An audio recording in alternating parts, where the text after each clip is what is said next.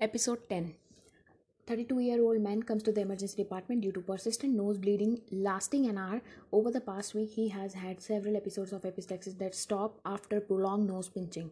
The patient has noticed more fatigue and skin bruising than usual over the past months. He had not had any recent nasal trauma or respiratory tract infection and does not use any nasal med- intranasal medications. The patient does not use tobacco, alcohol, and maintains a vegetarian diet. Temperature is 37.2 degrees Celsius, that is 99 degree Fahrenheit. Blood pressure is 130 by 80 mm of Hg. Pulse is 96 per minute. Respiration is 18 per minute. Physical examination shows dried bread, dried blood, blood in the right nostrils with no intranasal lesions. No enlarged lymph nodes are present. Lung fields are clear to auscultant. Heart sounds are normal. Abdomen is soft and non-tender with no hepatosplenomegaly. Scattered ecchymosis are present on the extremities. Laboratory test results are as follows. Hemoglobin is equals to 7.1 gram per deciliter. Platelet is 22,000. Leukocyte is 2,800 plate uh, pt is 20 seconds aptt is 44 seconds and uh, plasma fibrinogen level is 140 which normally uh, which is less than normal and lactate dehydrogenase level is uh, 400 okay. So which of the following is associated with the patient conditions? Okay. So now this patient with fatigue prolonged bleeding easy bruising has pancytopenia. Coagulation coagulopathy is there okay and also elevated lactate dehydrogenase level is there which strongly suggests that this patient is having acute promyelocytic leukemia which is a form of acute myeloid leukemia. Basically acute myeloid leukemia has eight forms m1 m2 m3 m4 m5 m6 m7 and m8 and this acute promyelocytic leukemia is m3 okay. Now acute promyelocytic leukemia is a chronic proliferation of the myeloproliferative disorders characterized by accumulation of the blastic and immature myeloid cells in the bone marrow and the peripheral blood the patient often develops fatigues and symptoms related uh, to more than equal to cyt- uh, cytopenias. More than equal to one cytopenias will be there, okay, in this case, and uh, including the fatigue and weakness because of anemia, bleeding and bruising because of thrombocytopenia, and infections because of granulocytopenia. Examination shows pallor and ecchymosis, but but there is no lymphadenopathy or hepatosplenomegaly. It's rare because it's a cell of a myeloid series, not a lymphoid series. Okay leukoid uh, leukocyte count may be elevated. It can reach up to more than 1 lakh okay. And it can also be normal or it can also be low. As in this case the leukocyte count was uh, uh, low actually okay. Now yeah so leukocyte count was no one unique type of the aml is uh, acute promyelocytic leukemia which is characterized by life threatening coagulopathy due to disseminated intravascular coagulations okay. So when you see aml then you also that is acute promyelocytic leukemia then you also see dic and that dic is diagnosed with the help of prolonged pt and prolonged aptt and also hypofibrinogenemia. In dic fibrinogen level reduces. Okay. So uh, in acute promyelocytic leukemia bone marrow biopsy would reveal a atypical promyelocytes so if you see on bone marrow biopsy atypical promyelocytes that also signifies this only Next uh, options are the von Willebrand disease, which is an inherited disorders of factor VIII deficiencies and is often asymptomatic but may present with mucosal bleeding and easy bruising. I'm really sorry about the background noise because it's raining over here. Yeah, I hope uh, you would uh, avoid this thing. Yeah. So next thing is the von Willebrand disease, where you see it is an inherited disorder associated with factor VIII deficiencies, and is often asymptomatic. But patient may present with mucocutaneous bleeding and easy bruising. Platelet are usually normal and mildly low, or pancytopenia is uncommon. Here in von Willebrand disease, we don't see pancytopenia. The coagulation studies, other than the activated APTT, uh, should be normal. Okay, so here APTT, other than APTT, everything is normal in the the von Willebrand disease. Next is vitamin B12 uh, deficiency. So we all know the vitamin B12 deficiency, and it can cause the pancytopenia. But yeah, this case is not of the vitamin B12 deficiency. Malignancies can also cause the bone lesions, which may infiltrate the bone marrow and causes the pancytopenia. Uh, but uh, most patients with diffuse plastic lesions have bone pain along with the uh, along with that. Okay, so and also coagulopathy is atypical in case of the malignancies. Next is Hodgkin's lymphoma. Hodgkin's lymphoma may cause the mediastinal mass and pancytopenia and elevated lactate dehydrogenase levels and also B symptoms will be present. Painless lymphadenopathy are usually prominent. Multiple myeloma is associated with monoclonal pro- uh, proteins on the electrophoresis and may sometimes cause the pancytopenia. Okay, so yeah, in multiple myeloma, uh, pancytopenia sometimes can be there.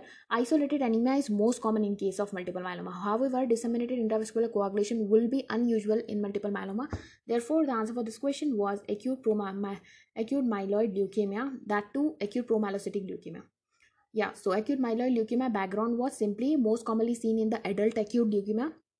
Okay adult acute leukemia is this only acute promyelocytic leukemia and the median age for this 65 years. So if you see a patient of 65 years you have to note the age is okay. But median age is 65 years but this case was 32 years but it's okay fine.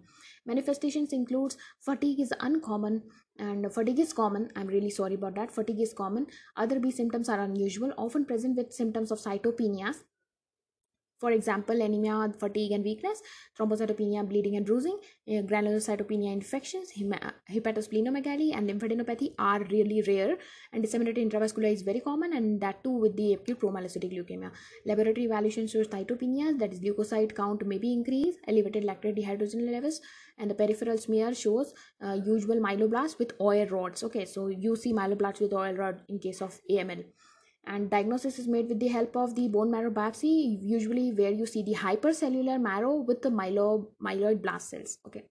Moving on to the next question a 24 year old woman comes to the office due to a month of the progressive exertional dyspnea okay so month of one month progressive exertional dyspnea was there. The patient does not have chest pains or palpitation. There was no such findings and no chronic uh, no chronic medical history and no, she also does not take any medications regularly. Her temperature is 98 degree fahrenheit. Blood pressure is 114 by 68 pulse is 90 and respiration is 12 bmi is 23 and examination shows the mucosal pallor is present and also cervical lymphadenopathy is there. Cardiopulmonary auscultations reveals a clear lungs field and also there is no murmur hemoglobin is 9 that is um, yeah. Hemoglobin is 9 mean corpuscular volume is uh, low that is microcytic anemia. Reticulocyte is 0.5 it's normal. Platelet is uh, uh, 2 lakh 40000 it's normal. And the leukocyte count is also normal 7500 creatinine ratio is also creatinine is also normal 0.8 chest x-ray reveal a mediastinal mass. Which of the following is most likely cause of this patient's anemia so what is the reasons for this patient anemia? Either it is immune mediated hemolysis or it is increased inflammatory cytokines or uh, increased iron recycle by the macrophages due to any chronic disease. But since she is not having any chronic disease so yeah i don't think uh, this will be the answer. Next is the intra-tumor hemorrhage or uh, the last is the thrombotic uh, microangiopathy so the answer answer for this question is increased inflammatory cytokines because the microcytic anemias in an uh, with an inappropriate low reticulocyte count response is primarily seen in iron deficiency anemia and, and anemia of chronic disease. So if you see a microcytic anemia and also there is a low retic count, okay, microcytic anemia is there and also there is low retic count because retic count is increased only with case of hemolysis. But since the retic count is normal so either it is because of iron deficiency anemia or because of any chronic disease. In this patients the presence of the mediastinal mass raises a uh, suspicion of malignancy that is hodgkin's lymphoma. Okay and cervical lymphadenopathy is also there and mediastinal mass is there. So you should think about the hodgkin's lymphoma and hodgkin's lymphoma will be a chronic conditions. Okay. Um, so anemia of chronic disease develop due to long-term elevation in the serum inflammatory cytokines, and their uh, these inflammatory cytokines increases. Most uh, most cases are triggered by the underlying rheumatologic disease or chronic infection because of obesity or diabetes mellitus or because of the malignancies. And in this case the malignancy was the reason. The inflammatory cytokines are interleukin 1 interleukin 6 and tumor necrosis factor alpha and also the interferon gamma. Interferon gamma tumor necrosis factor alpha interleukin 1 interleukin 6 which contribute to the hematologic changes associated with the anemia of chronic disease. The primary mediator is the hepcidin and uh, a small peptide produced by the liver in response to the infl- inflammations or the bacterial liposaccharide so you have to remember this uh, inflammatory changes are occurring because of the hepcidin which is a small peptide which is produced by the liver itself and it responds to the inflammations and also the bacterial lipopolysaccharides these are in this case we are talking about the gram negative because there is the lipopolysaccharide layer. Okay hepcidin binds to and destroy the ion channels. So it binds to the iron channels that is the ferroportin and on the enterocytes and the reticular endothelial cells also there is iron channel and binds to them which leads to the reduced iron absorption from the gut and also reduced iron uh, release from the endothelial system. So whole of the iron gets inside the reticular endothelial systems and the iron which should be absorbed from the git is not absorbed just because hepcidin is blocking the ferroportin channels on the enterocytes of the intestinal tracts and also the endothelial macrophages. And this dramatically reduce the iron availability for the generation of the new erythrocyte which can cause the slightly microcytic anemia with a low reticulocyte response. Okay so this was the case an immune-mediated thrombolysis hemolysis is marked by rapid onset of the normocytic anemia with high reticulocyte response. Yeah, hemolysis was there, so there would be a high reticulocyte response, but this was not there in this case. So we will leave this option. Next is the macrophage in the reticulocyte system process senescent erythrocytes and provide approximately 95% of the iron for the erythrocytosis. Okay, and in anemia of chronic disease is marked by reduced erythrocytes recycling due to the restrictions of the iron channels. Yeah, so the next uh, uh, the another one option was increase iron recycling by macrophage. But if iron recycling was macrophage was increased then iron would be released more in the blood. Okay. Uh, because macrophages are eating the abnormal rbcs and then releasing the iron in the blood. But since there is a defect uh, in the iron channel so macrophage is not having the iron itself so to release this uh, iron. Okay. Abby, you're getting it. It's a little bit confusing, but it's easy if you uh, concentrate and listen. Okay next is the intratumor hemorrhage. It is really uncommon and if it was there then it will be marked with acute pain and also reticulocytosis will be there. Last one is the patient with a malignancy are at increased risk of the thrombotic microangiopathy which can cause the microangiopathic hemolytic anemia and if there is hemolytic anemia the reticulocyte count will increase which was not present in this case Next question is a 68 year old man comes to the office due to two weeks of the worsening fatigue and exertional dyspnea. Okay, he was having worsening fatigue and exertional dyspnea since two weeks. 68 year old man. Okay, the patient was diagnosed with the early stage of the leukemia a year ago but has not taken any treatment because he had not had any significant symptoms. The vital signs are within the normal limit. Physical examination show generalized lymphadenopathy and hepatosplenomegaly is also there. Whenever you see a lymphadenopathy and hepatosplenomegaly and the WBC counts are so raised, then you have to think about the CLL or ALL. Okay, because lymphocytes only can penetrate the uh, spleen and the spleen and the liver and also the uh, lymph nodes. So there only you will see the uh, lymphadenopathies okay.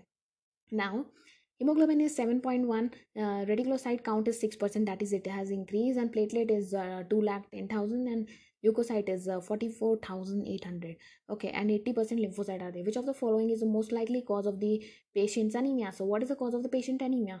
Cytokine mediated iron dysregulation is this the cause? No uh, folate consumption by the leukemic cells or immune mediated hemolysis or uh, leukemic bone marrow infiltrations or suppression of the erythroid precursors. So yes selective suppression of the erythroid precursors. So the answer for this question will be immune mediated hemolysis. Why is this happening? So look this patient has fatigue exertional dyspnea and low hemoglobin which suggests that the patient is having acute symptomatic anemia. Okay he is having acute symptomatic anemia because there is low hemoglobin. He is having exertional dyspnea and fatigue. Although the anemia can be triggered by a wide variety of conditions and concurrent clinical data often narrows the differential diagnosis, in this case, a high reticulocyte count suggests that the there are adequate level of the iron, folic acid, and vitamin B12 to generate the new erythrocyte, which makes the cyto uh, which makes cytokine mediated iron dysregulation, that is anemia of chronic disease, and folic acid deficiency, that is uh, leukemia folate consumption unlikely. So the um, first two options are not there. Okay. And it also suggests that the bone marrow is responding appropriately to the anemia by increasing the production of erythrocytes which uh, uh, along with the normal platelet count makes the bone marrow infiltration with the leukemic less likely. Okay. So one thought in my brain was it can be that the bone marrow is infiltrated with the leukemic cells. But remember when you see that the platelet count are normal and also the reticulocyte count are increasing that means the bone marrow is functioning and there is a little bit space in the bone marrow that is, is creating more and more cells to overcome the uh, crisis. So yeah this cannot be the answer.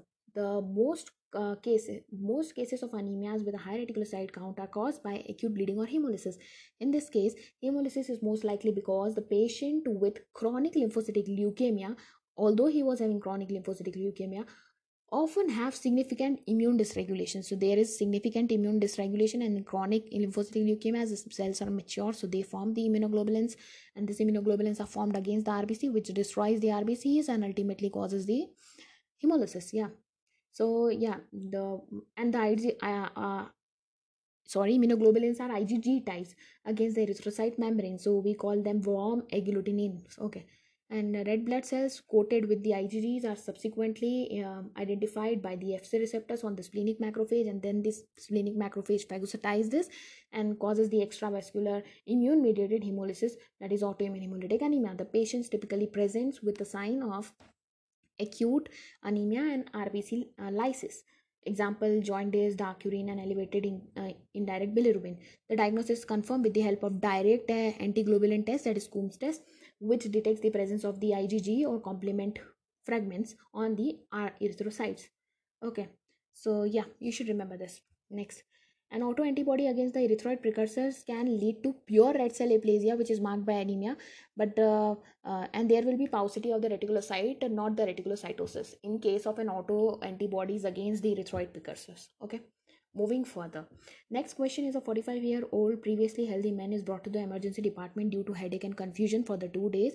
He has no focal weakness or sensory symptoms. The patient has no significant past medical history and does not take any medications. So the clinical complaints of the patient is headache and confusion for two days okay and he is not having anything okay and there is no focal neurologic weakness or sensory symptoms. He does not use tobacco alcohol or incendiary drug. Temperature is 102 degree fahrenheit. He is having fever. Blood pressure is 140 by 86 pulse is 96 respiration is 16 mild icterus is present. His neck is supple and without rigidity so there is no meningitis. And the cardiopulmonary and the abdominal examination is normal. Normal neurologic examination is also normal. There is no focal neurologic deficit. Hemoglobin is 8.4 gram per deciliter. Platelet count is 44000 that is it is reduced and hemoglobin is also reduced and wbc is 5000 so it is also again normal. And blood urea nitrogen is 30 that is it is increased. Creatinine is 2.2 it is again increased. Calcium is 10 okay it is normal. Glucose is 98 it is again normal so a peripheral smear shows many fragments of the rbc that schistocytes are present and the prothrombin time is normal okay? So which of the following is most appropriate next step in the management of this patient's conditions? So what you must give so this patient is having headache confusions and there is no meningitis no encephalopathy because there is no signs of the brain involvement okay? And he is having headache and confusions. Why? We don't know that because uh, hemoglobin is 8.4 platelet is uh, 44000 only. So yeah. Um, the options are cryoprecipitate infusions hemodialysis mri of the brain what one must do to manage the patient's condition packed red blood cells infusions plasma exchange or blood platelet transfusion or uh, urine drug screening or whole blood transfusion. So what must be given in this patient is let's just think. So answer is the plasma exchange. Okay. Why why is this the answer? Because thrombotic thrombocytopenic purpura is a life-threatening disorders of the microvasculatures characterized by formation of the small vessels thrombi that consume platelet shear the red blood cells and causes the end organ damage. So this time the neurologic symptoms the, the headache and the confusions are because of the end organ damage. The end organ is, is which is getting destroyed or damaged is the brain.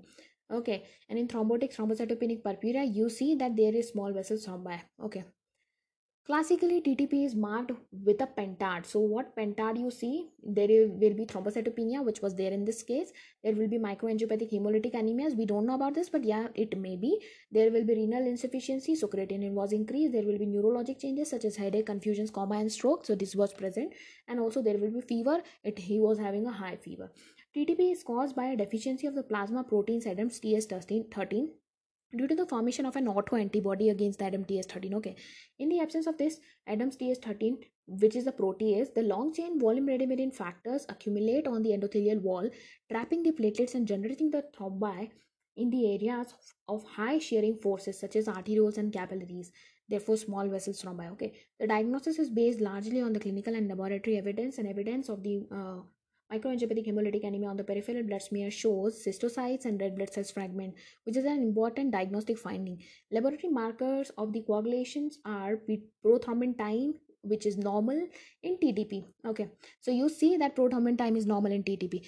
Otherwise, it would have been DIC, but in DIC, the prothrombin time increases. Okay, now ttp is a life threatening conditions and one must treat the ttp with the help of plasma exchange. That was a really very simple answer for this questions. If you identify the disease you simply have to give the plasma exchange.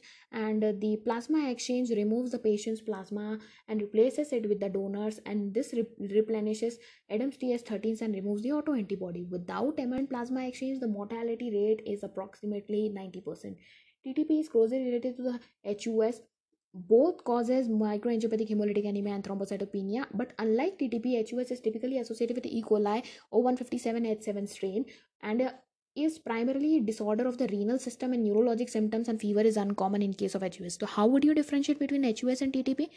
So uh, if there is fever and there is neurologic symptom, then it is TTP, not HUS. Okay, and if the patient is having diarrhea before the situation, so uh, that means it is HUS. And PT is increased, that means it is DIC okay yeah so TTP, thrombotic thrombocytopenic purpura pathogenesis was simply decrease in the ADAMTS13, which uh, un- un- leaves the uncleaved uh, von factor multimer, which traps the platelet and activate the platelet. Acquired antibody or it can be acquired, that is antibody formed, or it can be hereditary disorder. Clinical features I already told you. There will be a pentad, and uh, the management would be plasma exchange. You also give the glucocorticoids, and also the rituximab can be given. All right.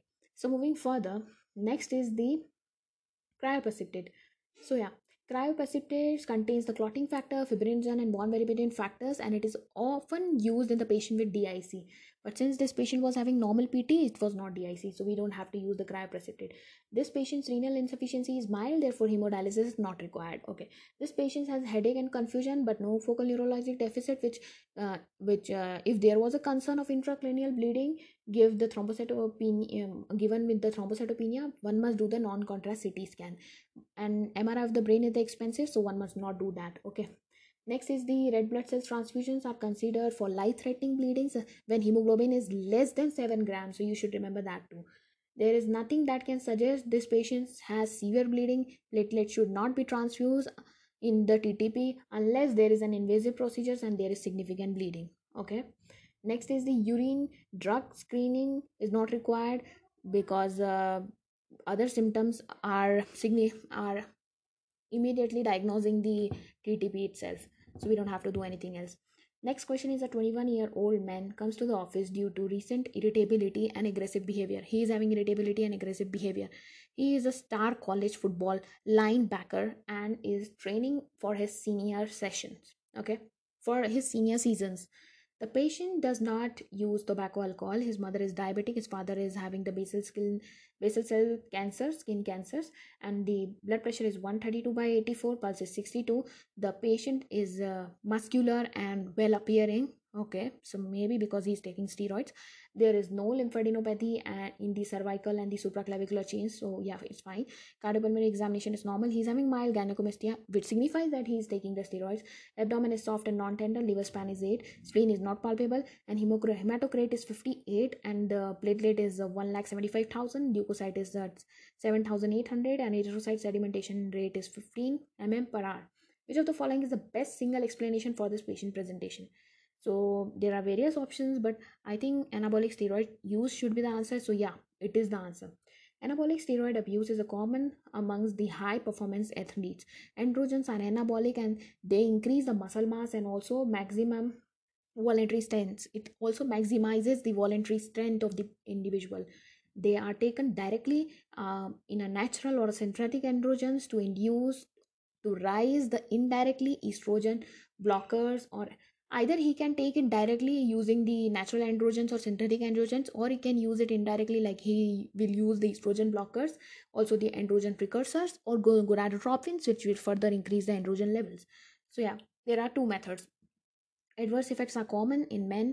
The androgen abuse causes testicular atrophy and reduced spermatogenesis gynecomastia mood disturbances and aggressive behavior. So when you see gynecomastia mood disturbances and aggressive behavior you should think if the um, whether the person is taking uh, steroids or what or not. In women the androgens can cause the acne hirsutism deepening of the voice and also menstrual irregularities. Laboratory findings includes the erythrocytosis. You see erythrocytosis are there and therefore the hematocrit was so increased. Hepatotoxicity and dyslipidemia can also be there. So remember if the lipid profile is given then you see for the dyslipidemia also. The mechanism of the erythrocytosis in the androgen abuse remains unclear. We don't know and but increase in the hematocrit and hemoglobin are dose dependent. How much he is taking that much uh, only the increase will be there. The this patient is likely abusing androgens in preparations for his upcoming football season simply. Yeah. The other options are the an autologous blood transfusions involves rem- removing the blood several weeks before a competitive event and then transfusing the blood back into the athlete prior to the event. Are you getting it? So what does in autologous blood transfusion what we do is simply we take the blood of an athlete and then we several weeks before and we uh, simply trans- uh, keep it safely then more blood is generated in the athlete and just prior to the event we give the blood back okay? The net effect is increase in hematocrit increase in the oxygen carrying capacity and performance. However this typically done typically does not cause gynecomastia or mood changes. So yeah this will not be the answers. And self injection of erythropoietin uh, stimulates the bone marrow to produce the more red blood cells thereby increasing the hematocrit. But gynecomastia and are uh, atypical in case of erythropoietins also. So this will also not be the answers. Erythropoietin is primarily abused by athlete participating in endurance sports like who wants to run a long distance like marathon and all that. Okay. Next is an intensive exercise schedule usually increases muscle mass okay and improves the muscle functions and enhances the exercise capacity. Erythrocytosis is not typically the sequence of the standard exercise regime. Remember that. And polycythemia vera is a chronic myeloproliferative disorder which causes erythrocytosis but uh, he might have an aquagenic pruritus with that bleeding bleeding should be there transient neurologic symptoms can be there and erythromyalgia that is burning cyanosis of the hands and the feet can also be there. But these were not there so yeah that is not polycythemia vera Moving on to the next question, a 66 year old man comes to the emergency department with acute onset of the severe chest pain and shortness of breath. So he's having chest pain, shortness of breath. He's 66 year old man. The pain is in the right upper chest. Okay, right upper chest, not on the left side, and is aggravated by deep breathing and coughing. So he might have some mm, difficulty. Okay. Next is medical history significant for hypertension and obstructive sleep apnea. The patient quit the smoking 10 years ago and drinks beer on only weekends and blood pressure is 110 by 70 pulse is 116 and regular and respiration is 22 bmi is 13 yeah that's why he's having obstructive sleep apnea and because of the which uh, he's also having hypertension. And normal vesicular breath sounds are heard on auscultations on the chest and cardiac examination reveals tachycardia with accentuated s2 sounds. Chest x-ray is unremarkable ecg shows sinus tachycardia and ct angiogram of the chest reveals an embolus in the right pulmonary artery. Okay when you do the uh, chest x-ray you see there is an embolus in the right pulmonary artery which of the following is most likely the origin of this embolus in this patient. So we have to find what can be the origin of this embolus in this patient okay? Either it is calf either it is femoral vein either it is renal vein or right atrium or upper ext- or upper extremity vein. So we have to look for that okay so simply, uh, this patient clinical presentations, the acute chest pain worsening with the inspiration, tachycardia, S2 sign, increase uh, of uh, suggest of the pulmonary hypertension. Acute chest pain worsening with inspiration, tachycardia, and S2 sound suggest the uh, presence of an pulmonary hypertension. With CT angiogram, finding of the thrombus in the right pulmonary artery is diagnostic of the pulmonary embolism. The vein of the lower extremities are more most frequent source. Lower extremity deep venous thrombosis are divided into two categories. We don't know this, but we have to learn this now. Proximal. Proximal that means the thigh, and the thigh includes the iliac, femoral, and popliteal arteries, or we can say veins. Iliac vein, femoral, and popliteal these DVTs are the source of more than 90% patients with acute pulmonary embolism, probably due to their large caliber and also proximity to the lungs. Okay, since they are large caliber and they have more proximal to the lungs, so that's why. And distal calf, although most uh, DVTs occurs in the calf vein, yeah. So what I was telling was distal the calf all, although most DVTs occurs in the calf vein, distal calf DVTs are l- less likely than the proximal thigh DVTs to embolize to the lung and cause pulmonary embolism. And they are more likely to spontaneously resolve. Okay, they spontaneously resolve. So yeah remember that. If it is a distal or calf vein dvt then it spontaneously resolves and if it is a proximal dvt that is femoral iliac or popliteal then it, this is the more most common source of the pulmonary embolisms. The thrombi originating from the renal vein are most common in the patient with nephrotic syndrome. Okay the prevalence of the pulmonary embolism with nephrotic syndrome is 10 to 30 percent only so this is not the case because he was not having any signs and symptoms of nephrotic syndrome. So the thrombi cannot originate in the renal vein. Next is the thrombi originating in the right atrium are more com- more common in the patient with intracardiac devices who is having a pacemaker and are less likely to occur spontaneously. Okay. This patient was not having any previous surgeries that pacemaker was placed. Okay. Spontaneous upper extremity dvts are generally uncommon so you have to remember that Common risk factors for the upper extremity DVTs can be a prothrombotic state or an indwelling catheter or anatomic venous obstruction because of cervical rib or bony overgrowth after a clavicle fracture. So this can be the cause of upper extremity DVTs. Yeah. Let's move further. Next question is a 43 year old woman comes to the emergency department with an abdominal pain and dark urine. She's having abdominal pain and dark urine, and physical examination show right upper quadrant tenderness without guarding and rebound so something might be there with the liver disorders maybe. Next is hemoglobin is 8.9 so because of hemolysis there is dark urine. Platelets is 1 lakh 34000 it's okay. Bilirubin is uh, increased 6, 6.3 lactate dehydrogenase is again increased 740 haptoglobin is 30 only because of hemolysis. Uh, further workup includes mri of the abdomen shows the hepatic vein thrombosis. Okay so this is budd-chiari syndrome. Which of the following is most likely diagnosis?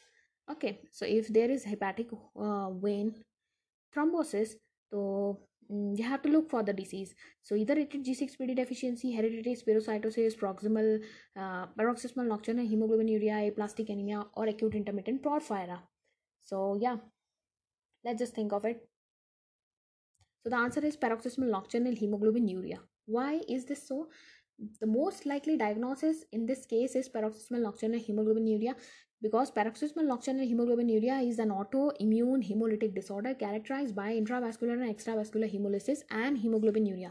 The disease is due to acquired gene defect that result in the lack of the glycosyl phosphatidyl inositol anchor gp anchor which connects the protein cd55 and cd59 to the cell surface. These proteins normally inhibits the activation of the complement against the red blood cells but the absence of these proteins allows the complement to attack the red cell membranes and cause the hemolysis. On an average patient with uh, manifest in the 44th uh, decade of the life that is 40 years of life and this patient was 43 years only.